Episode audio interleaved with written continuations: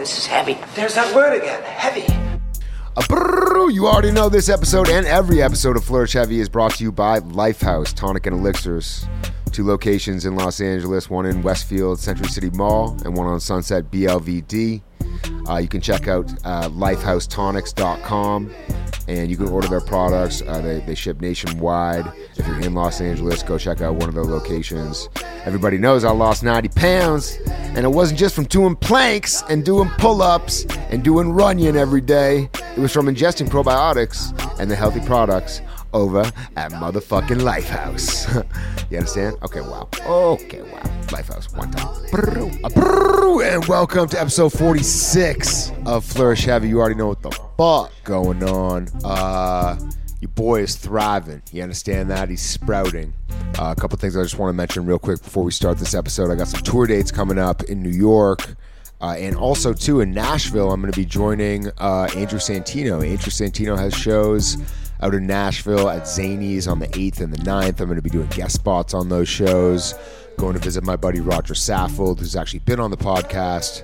Uh, just signed a four-year, $44 million deal out in uh, Nashville for the Titans. So I'm going to do shows with Santino and then going to the game against the Chiefs on Sunday, which I'm really excited about. Then I'm flying to New York. I got shows on the 13th at New York Comedy Club and the 15th at New York Comedy Club. The 13th is at East Village. I got Andrew Schulz, myself, and a couple other very special guests. And that's at 10:15 at East Village location. And then on the Friday, uh, the 15th, I have Milena Vaintrup, Christina Hutchinson, myself, and a couple other people that are going to be popping in. Uh, it's going to be very, very much of a flourish, if I may say. Uh, and that's uh, what's coming up on my end. But I am currently right now joined in studio, aka my apartment, by one of the uh, youngest, you know, thriving, successful A&R men in uh, the music business currently. My boy, You're okay, comes in with the you're Adam Small, my guy. Adam, thank you for being here. Pleasure to be here with the the number one flourisher himself. The number one thriver himself. And it's funny how I met Adam. Now, we have a mutual friend, somebody who he's known and I've known for years out of Detroit named Roger Goodman, who's an absolute legend. Roger Goodman, uh, Royal House Recording. Uh, you know, Roger, when I came, when I caught wind of Roger, he's, I, I was just enamored by who, who he was. And, uh, you know, shout out to Roger. Great Gatsby of sorts. Yes, great Gatsby of sorts. Also, too, shout out to Brandon Goodman, who also manages Billie Eilish, both two brothers from Detroit in the music industry. How me and Adam came about and met is I was walking out of the Soho House, which is what I use as my office because I don't have an office space. I think I was taking a meeting or I don't know what I was doing, and I was walking out, and there was this large man sitting on the couch in the lobby downstairs with a a royal blue Goyard computer bag and I didn't say anything. I was walking out, and all I hear was a brrrr, one time. It's the one timer, and I turned around, and it's Adam. And at this point, Adam, you know, was a little bigger, and he, I don't think, had achieved the success that you have right now.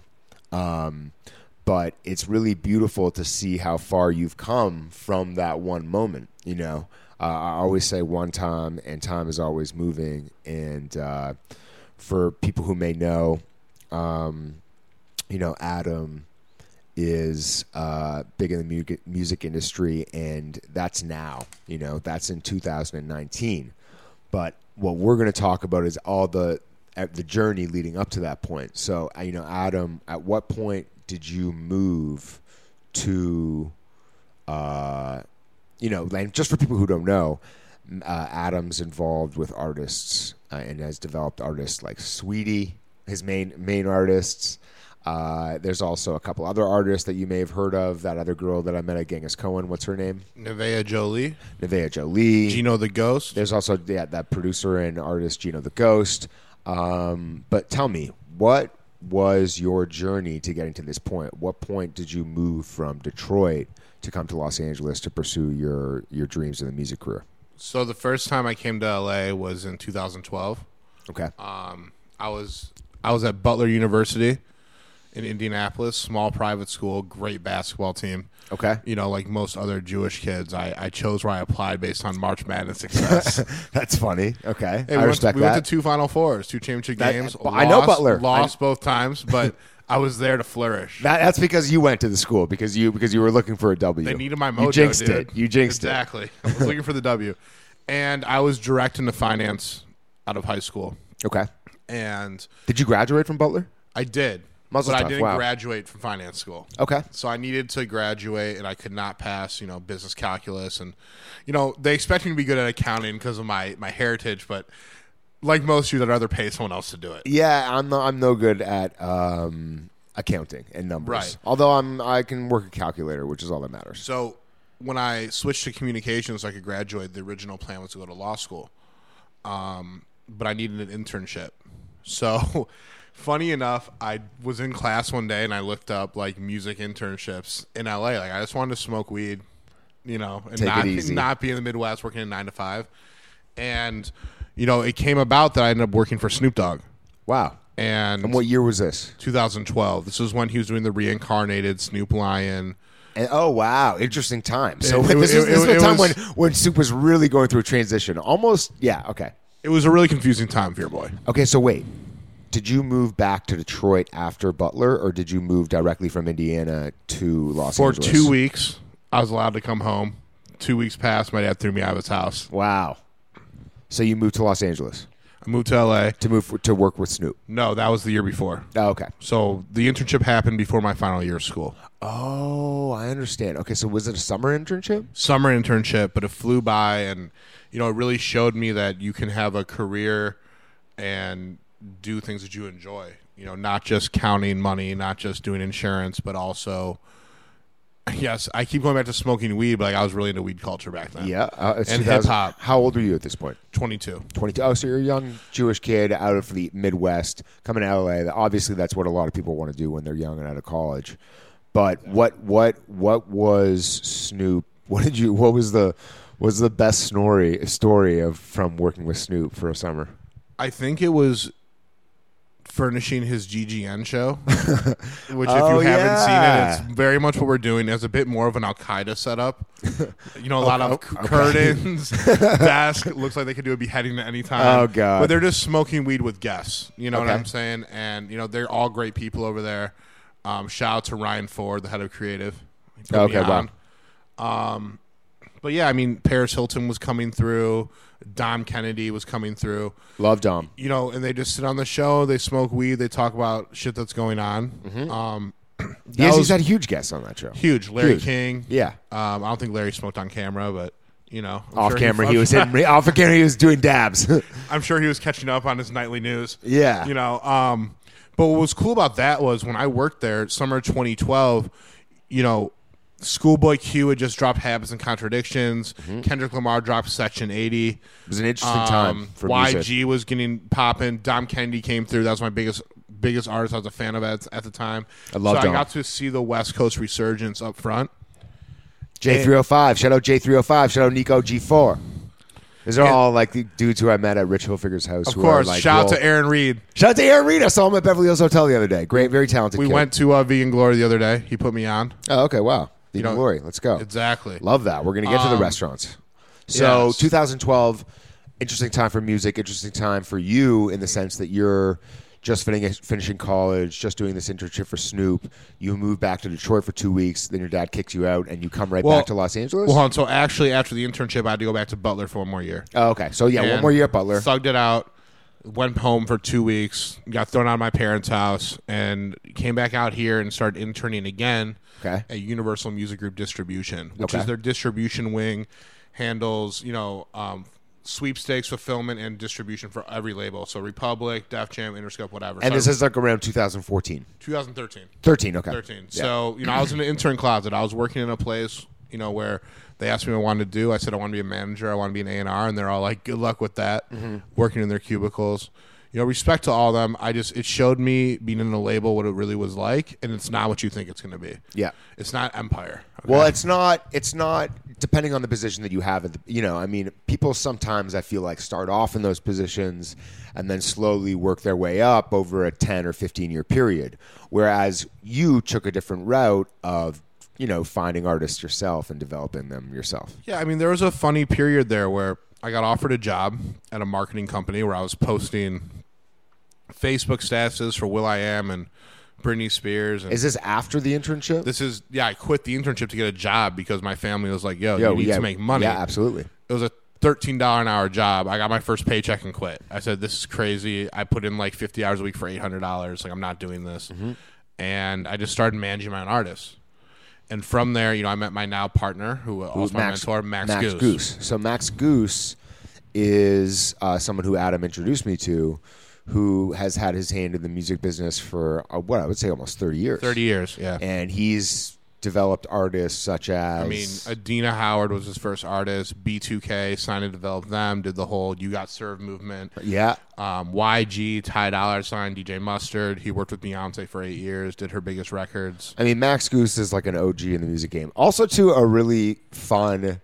Oh, he's the best. Fun guy, nice guy, you know. Uh, so check out Max Goose, an, uh, an icon in the. I, I don't want to call maybe an a, a, a soon to be icon, soon So- to be icon. He sold 100 million records. Yeah, he's so- already so- hit icon status. Yeah, I, I, icon status, and this is your partner, right. So how I did this started? I started interning for him in 2014. Mm-hmm. Um, his son Miles and I interned together for Snoop Dogg. Okay, and I had no idea who Max was, what an A and R was. I didn't know anything. I literally just want. I'm not kidding. I literally just wanted to be in a place where I could listen to hip hop and smoke pot and get paid and, and get paid and be like live my music. life. Yeah, like, I, I, at this point, I'm like, I'm gonna go to California for like two years and like get out of my system and then go back and go to law school. yeah. That was the thought. Um, but you know they say weed's a gateway drug. Okay, well maybe it No, is for no. for some people. I'm just kidding. No, but it, you know what it was? It showed me that people from all different walks of life can be successful if they're passionate about what they do. Absolutely. You know, coming from Detroit, and you know, my family, everyone's a doctor or a lawyer. That's really like pushed on you at an early age. I'm sure it's for a lot of people. for te- well, in Jewish families. well, yeah, I mean, they teach you that being a professional is the only way you can really make a substantial living. Otherwise, you're going to be like working at a supermarket. I don't know. Absolutely, absolutely. Not the truth, but that's what they tell you to scare you into working hard and going to school. Um, so you know, one day I was at Miles's house chilling, and I met Max, and he asked me what I did, and I was like, you know, I'm trying to manage artists. You know, I, I worked at the label for a second, didn't really like it. He's like, come by the office, and we'll see what you got. And uh, I chased him down for like two months after that Good for you. you know, he really wanted to see that I could do it. I was sneaking into everyone's private showcases, like turning up everywhere, and that really just showed him that that's what I was really about. And then you had your own ins. Yeah, exactly. So, you know, I started with like social media, doing whatever, but like Reaching out to people. reaching out to people, doing all that stuff, and then Who was your first artist? my first artist that like worked, or like just in general. First, like you know, Saweetie, what's the, what's the Sweet, Saweetie was the first one that I developed from the ground up. That we, I mean, now we have a number one record, but Wow. you know, before that, it was a lot of trial and error. You know, you go through a hundred artists to find one that works. So how many artists? It's interesting because people always look at an artist like maybe Saweetie or whoever the fuck it is, a comedian, a painter, and they're like, "Where? Who the fuck is this guy? Where did this come from?" Little do they know, Saweetie's probably been grinding for however many years before she even met you. Then she's been grinding five years with you and Max, and then it, you know, and then Only two and a half and a happens. half of us. Wow. You know, it was quick for her. You know, overnight success takes years. How? Yeah, but what I spent the first five years, four and a half years of my career doing was learning the industry, like working for Snoop Dogg and working for an artist and understanding his marketing and how hard he hustles, and then going to a label, understanding how labels are structured, how they work. It helps me push buttons inside labels and on the marketing side now. You know, through that, I worked for Too Short as an A&R coordinator. Um, and just establishing a killer network. You know, when people keep seeing you, you keep doing good work, people talk. For the longest time, I kept telling myself, it's going to pay off. It's going to pay off. Keep working for free. Keep doing your thing. And, you know, in this industry, it's a lot of prove and show, it is or And- show and prove, whatever the lingo is. and I feel like you you are someone who understands that it's not the a short term game. At all. it's a long term game. Even today, you Even- know, exactly. the man who does more than what he's paid for will soon be paid for more than what he does. and and uh, to attest to that, I you know I've been in it ten years, and there was a point you know before Saweetie really popped off, and when we met at Soho House, where you and Max had some were doing some managerial stuff for me, you know, and then you guys got busy, and we kind of you know. We had to thrive. Yeah, you know, and I, which is completely understandable. And you guys also aren't comedy managers, you know, Not at all. And, and and so even you guys showing interest and coming to shows and taking meetings and We care about genuine people. Exactly. I mean, we we firmly believe that you kill it in the room, and it's all it's all great. But there was a point there where we were managing influencers and writers and TV people, and music was kind of secondary because as That's man- where the money was coming Yeah, in. as managers, you have to focus where the money is, right? And then when Saweetie caught, we diverted our whole attention to music Mm-hmm. because you know that's where your background it's a is. lot. Well, yeah. Well, not only that, but it's a. It's easier to have. It's never easy to be successful, but because it's it's it's a force of habit. But when you're in a major building or a studio, you have the outlets. Coming from a startup, it's a totally different situation. You really have to focus and put your energy where the client is, and as for the rest of our clients, they have to hustle to get to there, and we're there to, the help and maximize what they're doing. Yeah. And I think that's a good piece of advice for any artist who's listening or manager. It's like, you know, you got to focus on where the money is. And two, as an artist, you have to build yourself up or create a hit or create opportunity for yourself in order to have managers, agents to push you. Like, I love ICM. They're incredible, you know, and but they're uh, they're not gonna, they're not able to just sell a food show for me unless I bring them something, you know. And And expand your network to get who you need on the show. and and this show in New York that I started doing, which is a monthly residency now at New York Comedy Club, which is where I started ten years ago, that has new management and is one of the most popping clubs now in the city, wouldn't have happened unless I made some sacrifices and said I'm going to make this happen. So just know, like, and, and and it's not even fully happening for me. You know, like I'm still working towards. Well, that's things. because success isn't a destination. It's, It's not, going not. to It's Paris. not- it's it's not. you wake up every day and you get after it and you go and get it. exactly. And Count your blessings and talk your shit. And it's funny. It's funny because if you were to look at yourself now, five years ago, you'd say, "Whoa, I dropped weight. I've, I manage one of the biggest artists in the fucking rap game right now, and the rap industry is one of the biggest music genres out. And look at me. But in your present state." You're probably thinking to yourself, "Well, whoa! I've got all these new goals. this yeah, shit." I've Like, got all this new shit. you know, I was I was at lunch at Sunset Tower, one of my favorite spots, incredible spot. and uh, I was with my girl Chelsea, who's an A and R over at Columbia, and she just had a number one album with Polo G, Okay, and we were just sitting there, you know, shooting the shit. Can I say shit on here? of course you can say fuck, shit, whatever you want, bro. fuck, shit, bitch.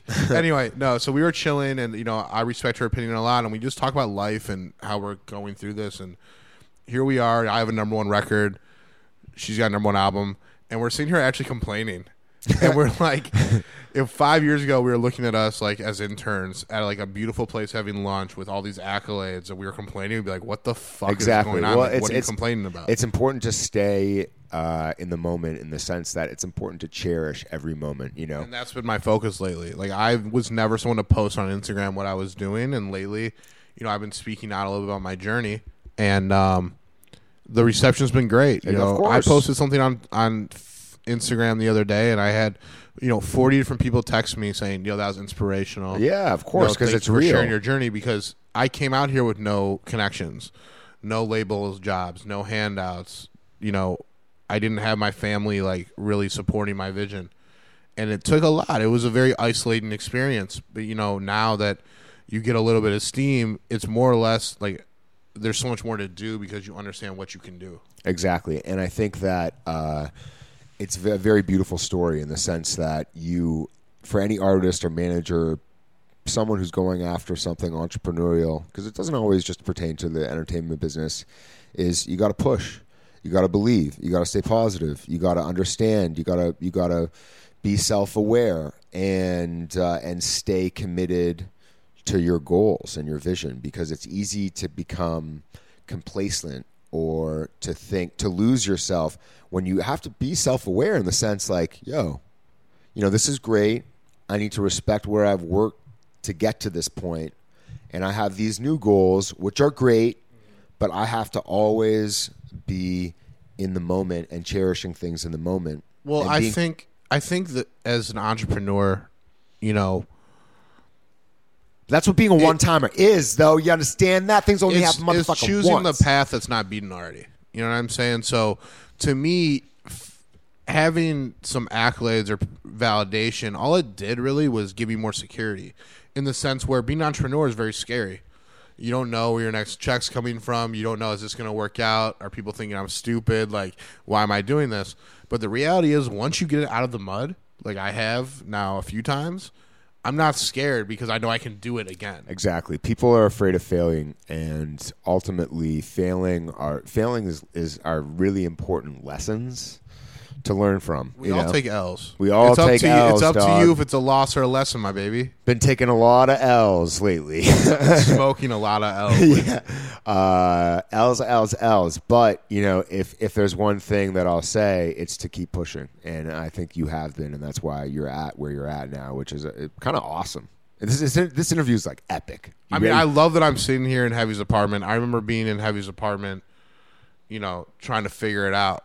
You know, exactly. we were both trying to figure it out. Now it's just cool to see. Like, what was that? A year ago? a year or two ago. A year or two ago? Yeah, a year and a half, two. Oh, a lot Remember can when brought? Remember year. when I brought Baron Davis to your? uh yeah, to my charity event. Your And Bar- charity event. And, and Baron Davis actually donated $500 to No Kid Hungry, which was beautiful. It's great. Uh, you know, I think that ultimately it's it's sick because it's sick to see people grow and evolve. You know, time's always moving Positive ways. in positive ways, of course. You know, people can evolve or go two different directions, but you know, Adam was a big guy. He started to take much better care of himself. How much weight have you lost?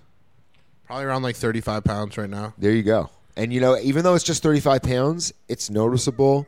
And, and it, it was it was just simple changes. Whenever I tried to take on the world, I would always do it really hard for like two weeks, and then I'd fall off. But as my boy Gino says, how am I supposed, supposed to eat healthy when I'm eating so damn good? True, and I can understand that simultaneously as you're trying to lose weight, it's difficult because all this new money's coming in, and it's like, well, maybe I do want to go to Mr. Chow or wherever Well, for it's dinner. also I, my whole job is entertaining people. It's get drinks here, have dinner here. I think you know what.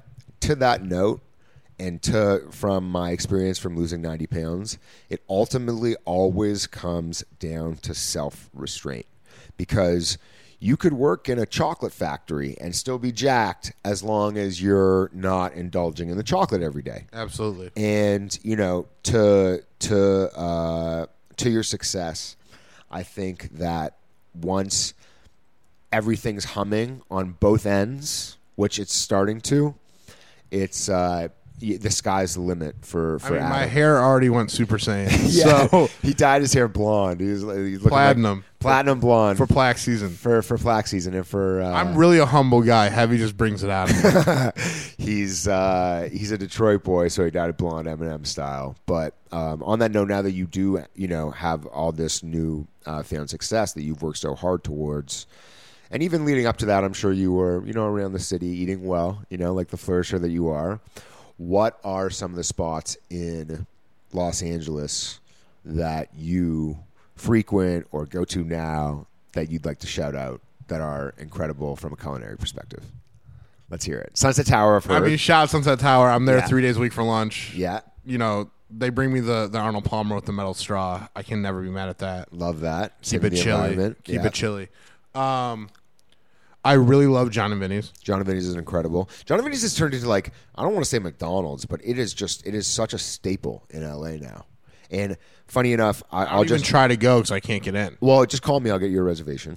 Oh, But that doesn't go for the listeners, obviously. Don't be DMing me shit. But I'll just say this: I went to Animal, which is their original restaurant they opened on Fairfax, for my first time since I'd filmed my show there, uh, my last sizzle.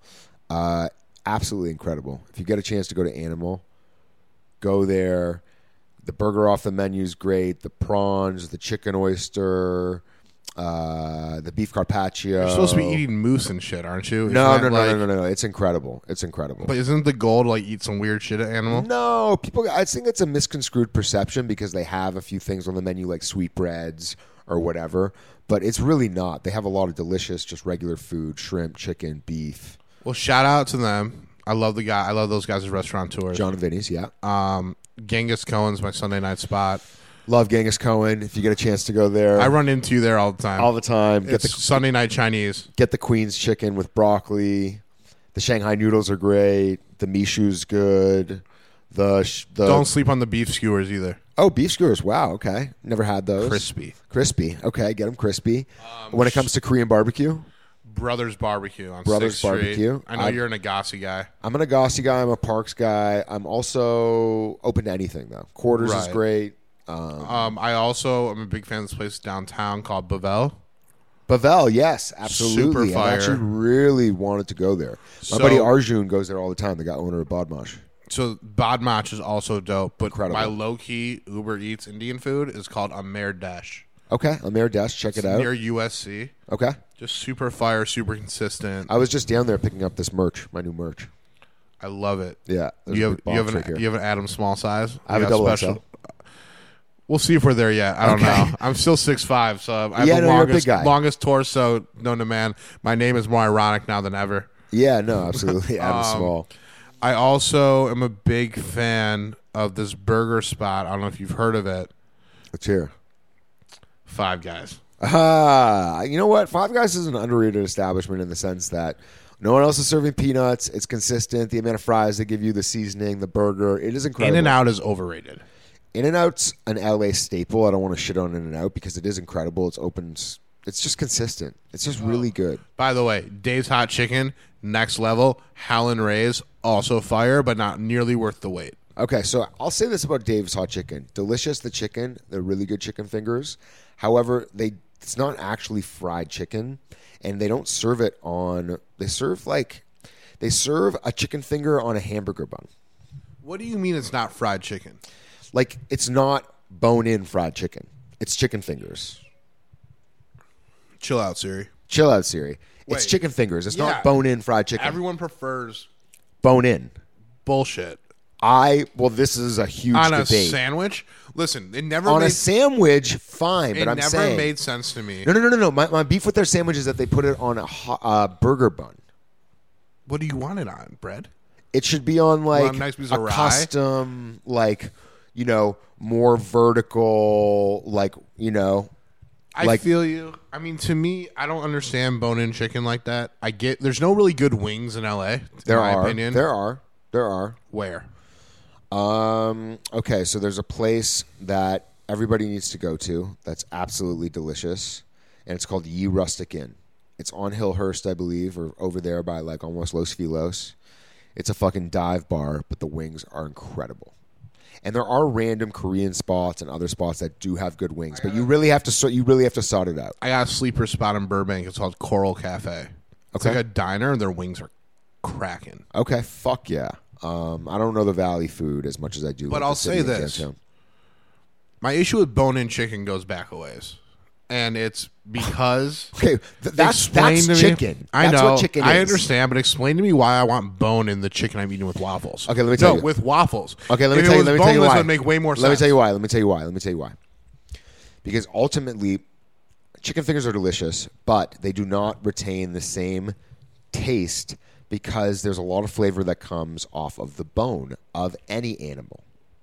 So, if you're going to be taking a perfect bite of something, unless you're obsessed with white chicken, it's going to be better if you take it off a White piece of meat. something. If, if, if it's going to be better, taste better if you take it off the like a piece of a of a thigh, you know, cut a thigh with some skin and some chicken, and then put it on the waffle with a little Do maple syrup and hot duck sauce. off the bone?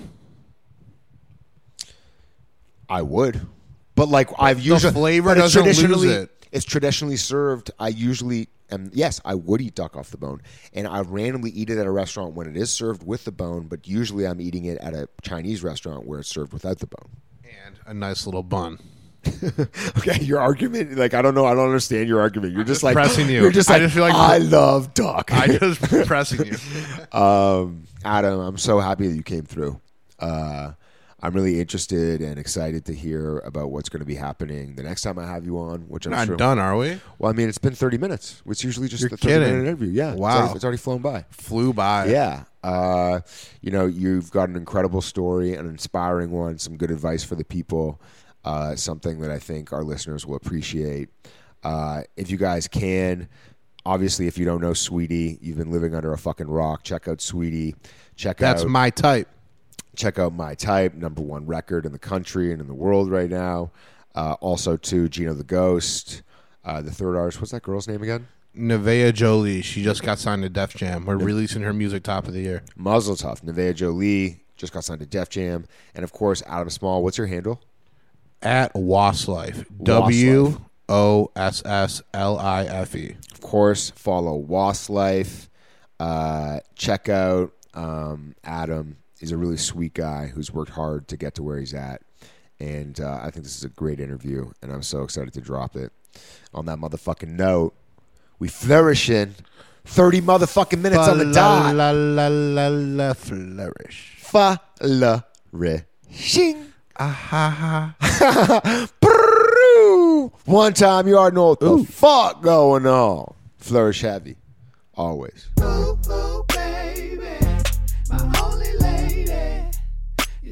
drive me crazy.